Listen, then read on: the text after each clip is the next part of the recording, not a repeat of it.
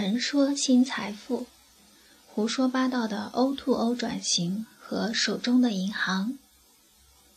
我曾经和一个金融从业的朋友合写过一篇简单的概述性的小论文，当时是命题论文，写一写在民生日常中所遇到的生活小问题。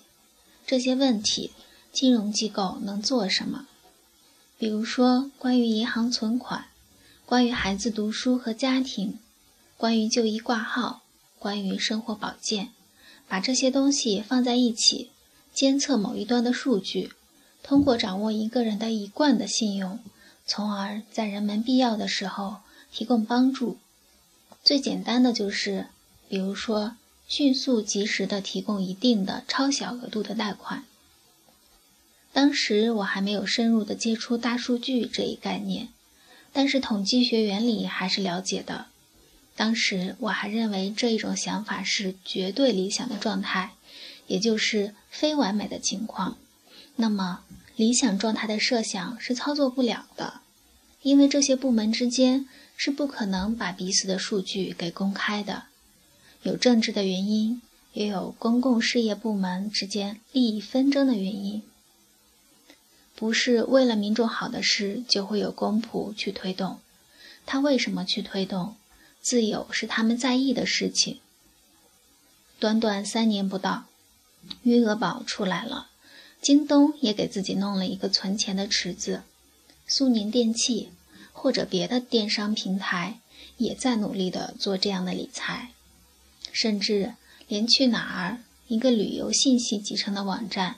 也在和中信银行合作坐收钱财，去哪儿是间接的帮助旅游的人们做资产证明，直接的搜集人们的旅行消费数据和存款。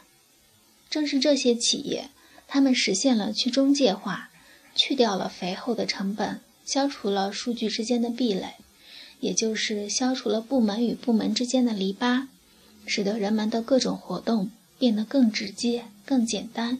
更不需要谁的批准。